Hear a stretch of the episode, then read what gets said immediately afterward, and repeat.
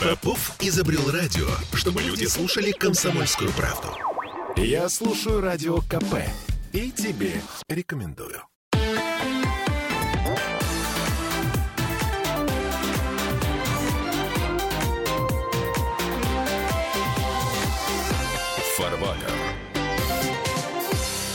Экономические наркоманы в центре нашего внимания. Мы — это я, Дмитрий Делинский, депутат Госдумы, доктор экономических наук Михаил Делягин. Михаил Геннадьевич, здравствуйте. Здравствуйте. Доктор технических наук, автор книги «Нравственная экономия» Сергей Кобин. Сергей Викторович, добрый день. Добрый день. Мы не наркоманы и даже не экономические. Ну вот, но мы сейчас попытаемся разобраться в том, что такое экономическая наркомания. Я предлагаю начать все-таки с, э, во-первых, поблагодарить Михаила Геннадьевича, что я смог увидеть некий документ под названием «Бюджет 2023». И хочу начать именно с некоторых элементов этого бюджета под названием «Меня поразили некоторые определения». Я должен сразу прервать, Сергей Викторович. Я просто люди, которые не читали бюджет 2023, его даже не видели, они не в состоянии оценить степень интеллигентности Сергея Викторовича.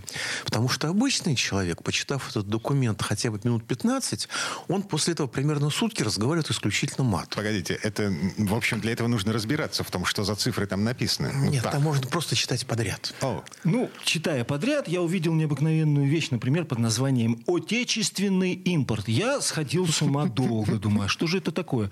Думаю, надо спросить у Михаила Геннадьевича. Когда я утром у него спросил сегодня об этом, я услышал здоровый крепкий хохот. То есть, называется это я... э, у нас был один очень известный ученый, царство ему небесное, профессор Радимов, который иногда некоторым ученым писал на полях БСК аббревиатуру. Все подходили периодически и спрашивали, Александр Петрович, а что вы написали? Он говорит, Бред сивой кобылы. Вот это вот, вот.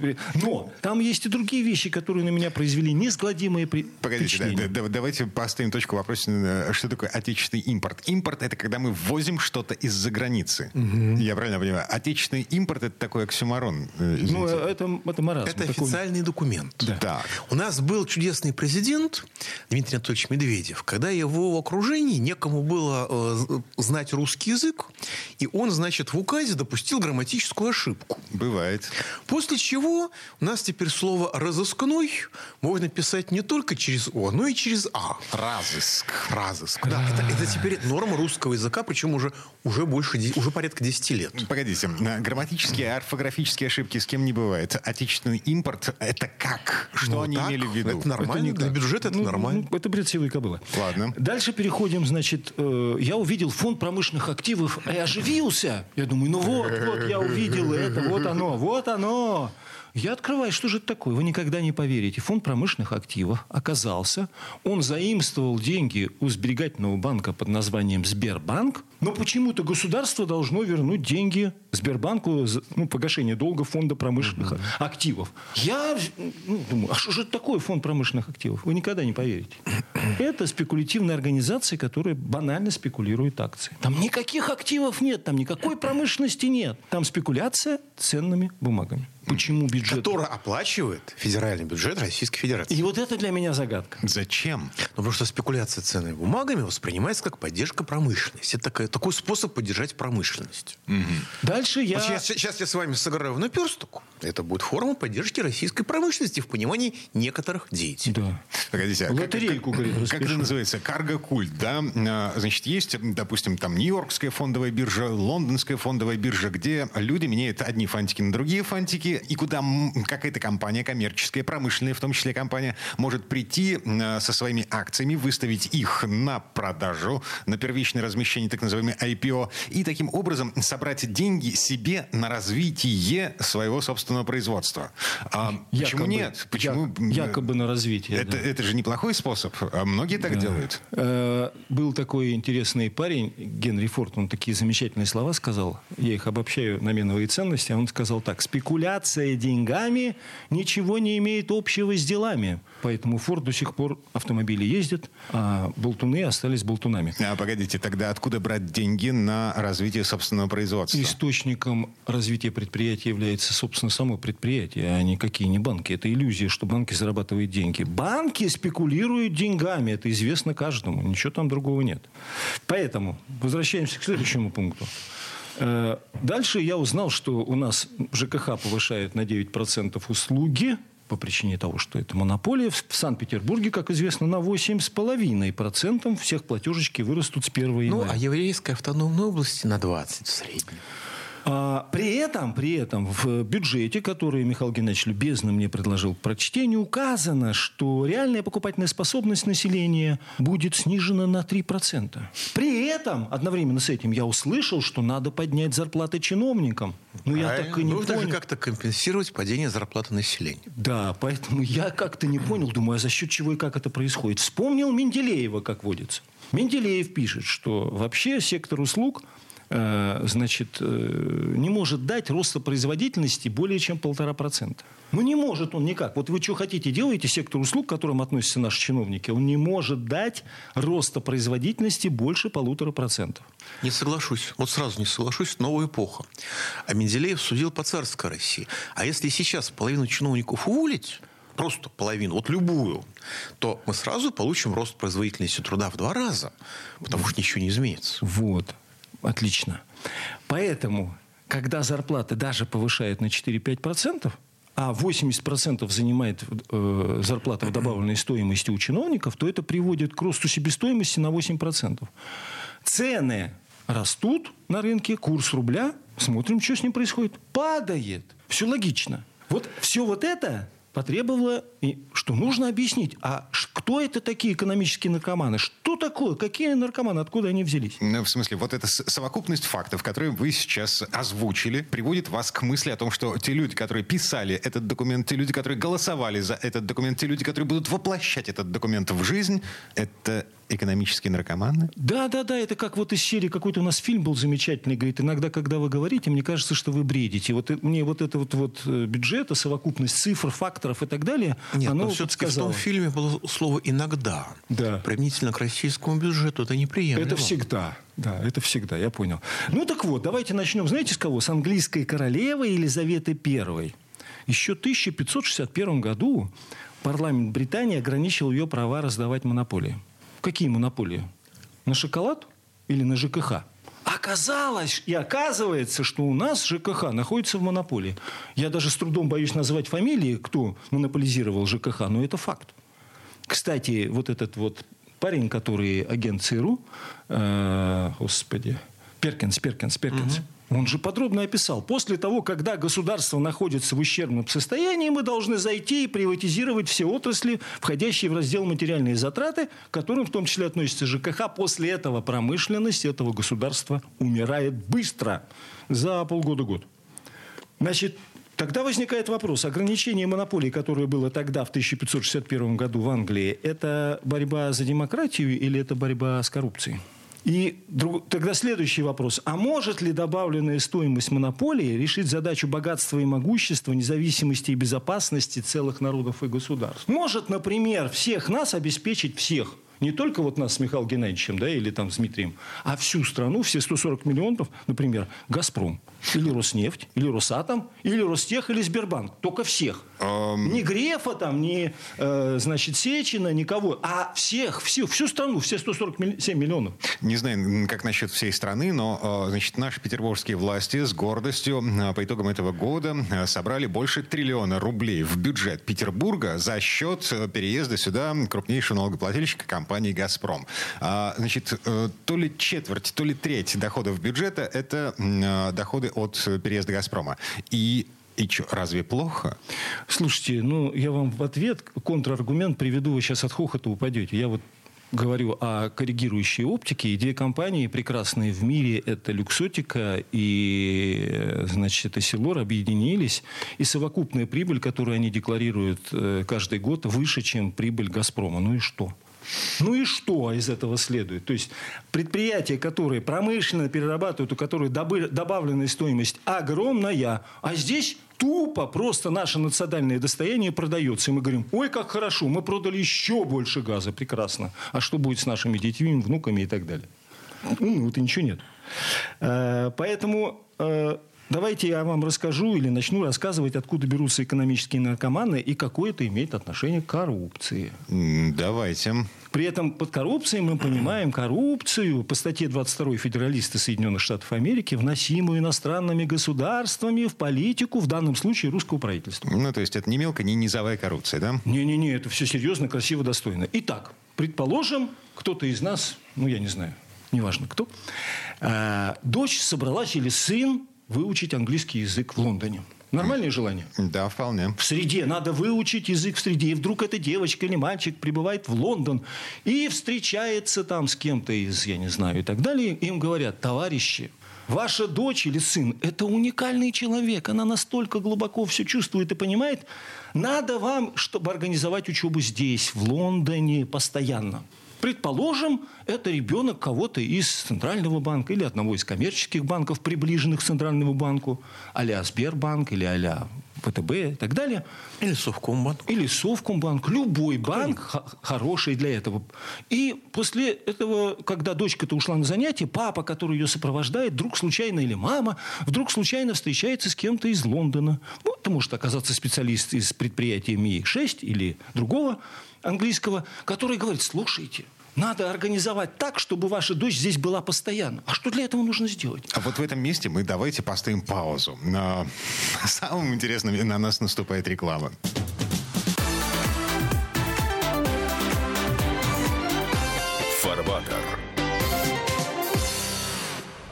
Я слушаю «Комсомольскую правду», потому что «Радио КП» — это корреспонденты в 400 городах России. От Южно-Сахалинска до Калининграда. Я слушаю «Радио КП» и тебе рекомендую.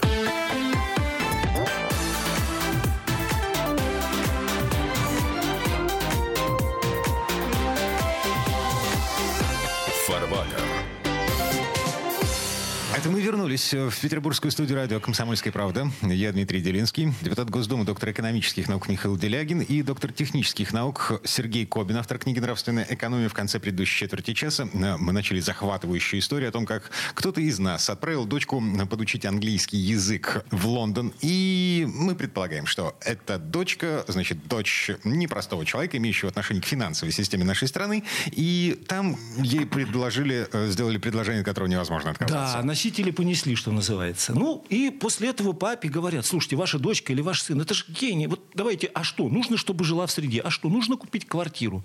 А что для этого нужно? А нужно для этого счет? Ну, вы же не самый бедный человек, если приехал. Не, не бедный, но такой суммы, чтобы я мог купить это. Он говорит, так а нет ничего сложного. например, вы берете, кредитуете якобы промышленное предприятие, которое якобы будет, например, что-то создавать. У вас же есть программа, например, вы за счет бюджета компенсируете предприятию, которое развивает промышленность промышленность? Есть. Значит, ну, возьмите 10 миллиардов, например, например. 5 миллиардов вам, 5 миллиардов предприятию, и задача решается. Вы сможете открыть здесь счет, у вас будет здесь недвижимость, и у вас здесь будет вид на жительство, и у вас и у вашего ребенка. И она сможет развивать те свои способности, которые, к сожалению, в России она развивать не могла бы. Понимаете? Наступает момент, когда человек начинает думать, так, а где же, как же и так далее. Он говорит, а как же я смогу получить эти 5 миллиардов? Это же целый промышленность. Ну, ничего сложного нет. Это индивидуальное предприятие, ИП так называемые, вы обналичиваете деньги. Это 6%. Для того, чтобы не было проблемы, связанной с тем, что схема должна рваться, вы берете наличные, переводите в другое предприятие, которое совершенно легально, декларируете это еще 6%, и после этого благородно с офшором или без офшора выводите все это в Англию, и у вас это все на счете, вы получаете А. Вид на жительство, Б. Вы получаете недвижимость э, и так далее, и так далее, и так далее. Это первый человек. Ему открывает карточку, он возвращается из Лондона в Москву или в Петербург и встречается с друзьями из другой среды, например, из э, жилищного строительства или земельного кадастра. И рассказывает эту фантастическую ситуацию. Я почему называю это экономическими наркоманами? Потому что это люди... Наркоманов же не надо заставлять себя. Они сами все делают. Да? Они сами ищут себе пайку. Угу. Там, все это. То же самое он рассказывает своим друзьям, и друзья начинают делать все то же самое. Вот у нас получается в стране огромное количество чиновников, которые имеют бизнес якобы в сфере ЖКХ, жилищного строительства. Когда это все, эти наркоманы, они, расп- их не надо даже заставлять, они сами все делают, расползаются, и когда Михаил Геннадьевич приходит в правительство и говорит, вот наше предложение, отменить обналичивание, отменить счета, отменить и так далее, и так далее, ему говорит, Михаил Геннадьевич, да отстань ты, там же наркоманы, там Счета- сидят экономические наркоманы, ему говорят, нет, Михаил Геннадьевич, Счета за границей, имеется в виду иностранное гражданство. Это сейчас просто залез в интернет, э, задал Яндексу вопрос. Сколько недвижимости в Лондоне принадлежит россиянам? Вот. Коммерсант. Он называется Лондонград. Да, да, да, да. А, Значит, коммерсант в этом году насчитал 1895 объектов недвижимости, принадлежащих гражданам России в одном только Лондоне. Ну, это маловато, но это надо понимать, что это принадлежит гражданам России напрямую, официально. А, а в основном она покупается на офшорке или на прокладке. То есть я, физлицо или там кто-то еще, делает офшорную компанию «Остров Мэн», эта офшорная компания имеет офшорную компанию, например, на острове Гернси, и уже та офшорная компания имеет недвижимость в Лондоне. А правильный вариант, совсем правильный вариант, когда эта офшорная компания действует через гражданина Великобритании, тоже недорого стоит, и формально домик или недвижимость принадлежит не какому-то там индусу или арабу или русскому олигарху. Здесь Нет, она принадлежит фунт. чистокровному гражданину Англии. Просто он никогда в этот домик не зайдет и даже адресом не интересуется. 17 тысяч 55 записей о британских активов, принадлежащих россиянам в общей сложности по Великобритании. Еще раз, без офшор. Вы, вы, вы должны сейчас мне задать главный вопрос. Товарищ Кобин, что вы вводите людей в заблуждение? Сейчас же санкции, все запрещено. Ну, задайте мне этот вопрос. Задай- Товарищ Кобин, какого черта? Сейчас же санкции. Все к чертовой Ответ- матери запрещено. Да, это нет? кому это? Да, да, да, да, да. А э, я вот вчера был на соборе, беседовал на нравственности, э, и очень интересные были разговоры, и столкнулся вот с таким моментом. Мы все почему-то думаем, что англичане это э, там мелкие жулики. Это очень глубокая страна. Англичане запретили, и они э, оперируют и управляют Америкой, вне всякого сомнения, а тем более Европой. Но главное даже не это. Они запретили все операции с теми русскими, которые э, уже имеют счета. Но те же русские, которые имеют счета, сегодня могут раз прекрасно. Кстати, об этом, говорит и, об этом говорят швейцарские банки. Те, кто имеют вид на жительство в Британии, те, кто имеют вид на жительство в Андоре, те, кто имеют вид на жительство, дай бог памяти, Сан-Марино, м, имеют полное право оперировать деньгами по счету. Лихтенштейн, вот это А все. дальше интереснее, да, есть такое замечательное место Гибралтар. Кто-то говорит, что это независимое государство, кто-то говорит, что это колония Англии. Ну, это военно-морская база. Так там говорят, очень быстро сегодня можно открыть счет, получить на вид на жительство и перевести все свои активы из любой страны мира в эту точку.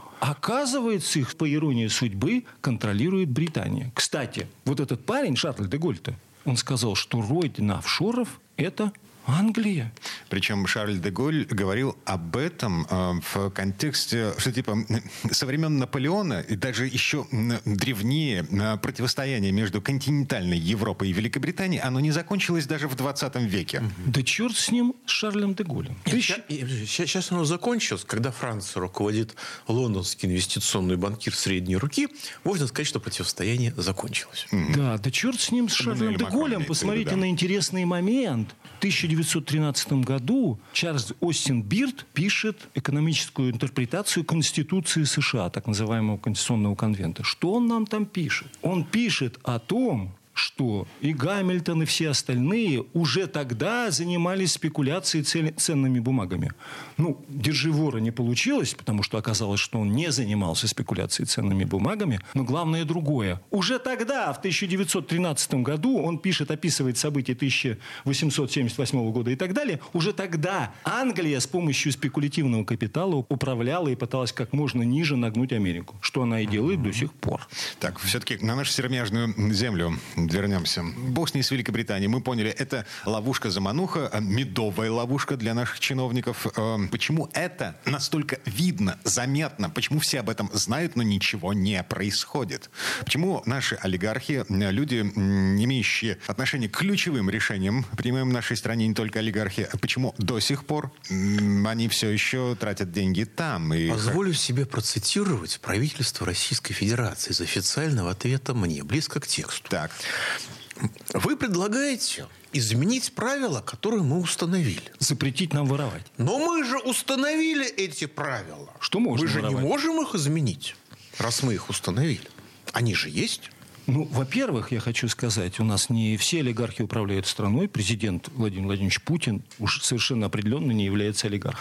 Это первое. Второе. Главная это задача Англии, вы так легко отмахнулись от Англии. Главная задача Англии стояла перевести на, на самообслуживание русских олигархов, чиновников и довести их до экономической наркомании, чтобы они сами себе, вот сидят они двое, трое, десять, там, этот пошел, посмотрел, ага, в каком ресторане кушают? Кушают в ресторане, там, я не знаю, какой там знаменитый в Москве. Чтобы они воровали сами у себя, грубо говоря. Они так и делают. Ведь вся беда заключается в том, что мы можем честно зарабатывать триллионы, а мы воруем ну, не мы воруем, а у нас в обществе воруют миллиарды, при том, что мы можем совершенно честно, законно при промышленном строе и укладе зарабатывать триллионы. Тому пример. Германия, мы помним, 20 миллиардов превращается в добавленную стоимость. Кстати, вчера с удовольствием отмечаю, президент обратил внимание на добавленную стоимость. 2 триллиона евро, да? И из 50 миллиардов, как сейчас обещают, у нас купит Китай сырья, они получат больше 5 триллионов долларов. Больше добавленной стоимости. Поэтому хочу поблагодарить президента за то, что он обратил внимание на добавленную стоимость. А Я на всякий случай напомню, если кто-то пропустил, есть исследование швейцарского банка Credit Suisse, эм, в котором говорится о том, что Германия, э, получив от нас энергоресурсов, получив от нас сырье на 20 миллиардов евро, из этих 20 миллиардов э, евро сделала добавленной стоимости на 5 триллионов. Но надо отметить, что российское руководство это знало достаточно давно и предприняло меры для того, чтобы никто в России не мог последовать примеру Германии. У нас специально была создана налоговая конструкция в 2018 году, так называемый налоговый маневр. Когда мы освободили от налогообложения экспорт сырой нефти, ну, перефразируя Менделеева, экспорт ассигнации по цене маку- макулатуры, и обложили налогом ее добычу и переработку внутри страны. В результате этого а, э, все НПЗ нашей страны, вся нефтепереработка убыточна. Вся убыточна. Государство датирует ее триллионами рублей каждый год. Это заложено в федеральный бюджет. Дотация на нефтепереработку, так называемый обратный акциз. Это было в 2018 году, чтобы точно нельзя было увеличивать серьезно переработку нефти и самим создавать добавленную стоимость, чтобы это было гарантированно убыточно. Убедившись в успехе этого предприятия, этих действий, доблестное российское государство уже в 2021 году в прошлом году. А господин Силуанов вез, ввел аналогичный механизм в черной металлургии. А для того, чтобы было невыгодно заниматься машиностроением и всем-всем-всем остальным. И когда его спросили, ну, в переводе на русский язык с дипломатического, что ж вы такие дебильные налоги предлагаете, он ответил, тоже в переводе на русский язык с дипломатического, ну, мне олигархи сказали, вы что, хотите, чтобы я возражал? Вот в этом месте давайте прервемся. Реклама новости. Пауза будет короткой.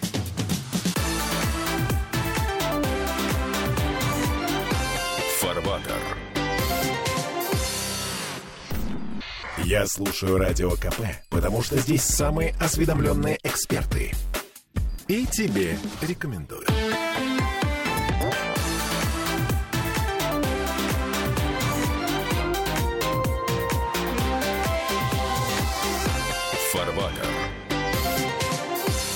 Это мы вернулись в петербургскую студию радио «Комсомольская правда». Я Дмитрий Делинский, депутат Госдумы, доктор экономических наук Михаил Делягин, доктор технических наук, э, автор книги «Нравственная экономия» Сергей Кобин. И мы, чего, в предыдущий четверть часа констатировали факт. Нами управляют э, олигархи. Не, не, нет, мы констатировали факт, нами управляет Англия. Нами управляют экономические наркоманы, которые находятся под управлением Англии, в свою Вот, очередь. вот, вот лучше всего сформулировал сейчас Михаил Геннадьевич эту постановку задачи. Знаете, Но- вы, же, вы же знаете, как выглядит обычный наркоман, как они себя ведут. Вот нами управляют экономические наркоманы, насколько можно Это факт. предположить. Это факт.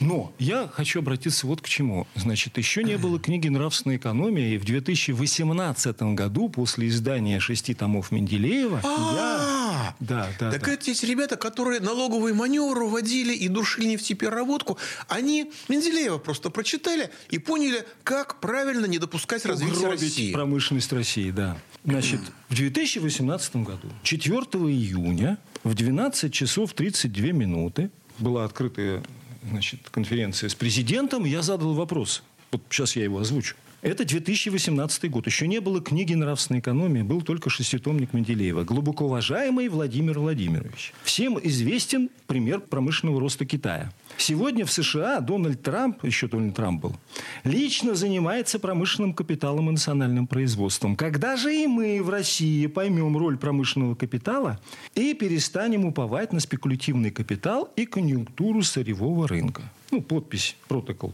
и так далее, печать. Получил я смс, что ваш вопрос записан, но ответа я до сих пор не получил. Вот вчера с удовольствием ну, Почему же? Бюджет, бюджет каждого года это и есть ответ, ответ на ваш да, вопрос. Да, да. Его же президент Идите лесом, да, идите лесом. Вот, вот вчера впервые с удовольствием услышал про добавленную стоимость. Поэтому ответ очень простой. Вы демократы? Да. Тогда мы вам откроем счет. Где? Да где угодно. Зачем? Чтобы вывести деньги из российского бюджета. Что интересно, мы с Михаилом Геннадьевичем предложили 7 пунктов, они у нас поэтапно идут. Мы предлагали это неоднократно, мы это озвучивали на радио. Михаил Геннадьевич крепкого ему здоровья отправил это все официальной почтой.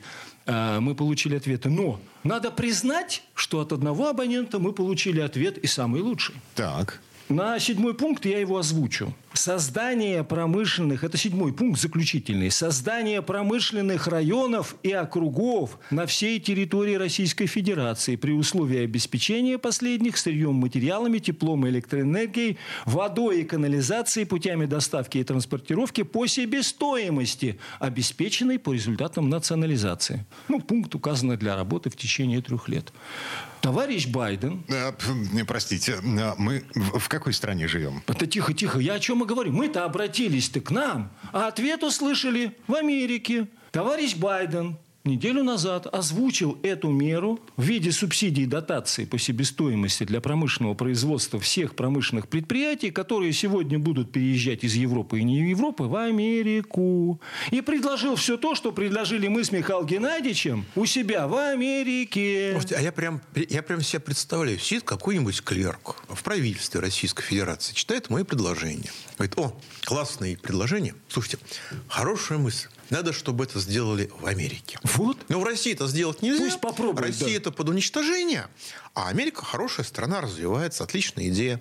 Надо своим, так сказать, хозяевам сообщить. Как-то очень гипотетически. А что гипотетически? Ну, Том Клэнси какой-то, вот, там, не знаю, шпионский роман. Знаете, Какой нет... шпионский роман? Байден объявил телефон, официально. Телефон это не шпионский роман, это техническое устройство. Берете телефон, набираете номер друга и говорите ему, что хотите. Вы же сами наверняка много раз в жизни делали точно так же. Подождите, подождите, вы что, оспариваете тот факт, что Байден выступил, ну, я не, я не оцениваю, сам это выступил он или не сам, или его кто-то научил, он выступил, объявил эту меру как официальную меру правительства Соединенных Штатов Америки. Нет, вот это я не оспариваю. А я просто сомневаюсь в той версии, которую Михаил Геннадьевич тут только что озвучил. Не, не, не. Это, это э, все, вот вот пошло Михаил Геннадьевич – это творческий человек, он имеет право это, на... Это, это гипотеза. Мы а, вот гипотеза. когда будем обсуждать с вами э, формулу «прилетели кирпичи» или «грачи прилетели», будет тоже интересно. Но это будет, видимо, в следующий раз. А пока я хотел бы обратить внимание вот на что. В Америке у них очень такое законодательство очень строгое. И там хулиганить не с налогами, не с обналичкой. Давайте приведем простые примеры. Вы попробуете в Америке обналичить деньги или не уплатить налоги. Это где-то будет что-то 110 лет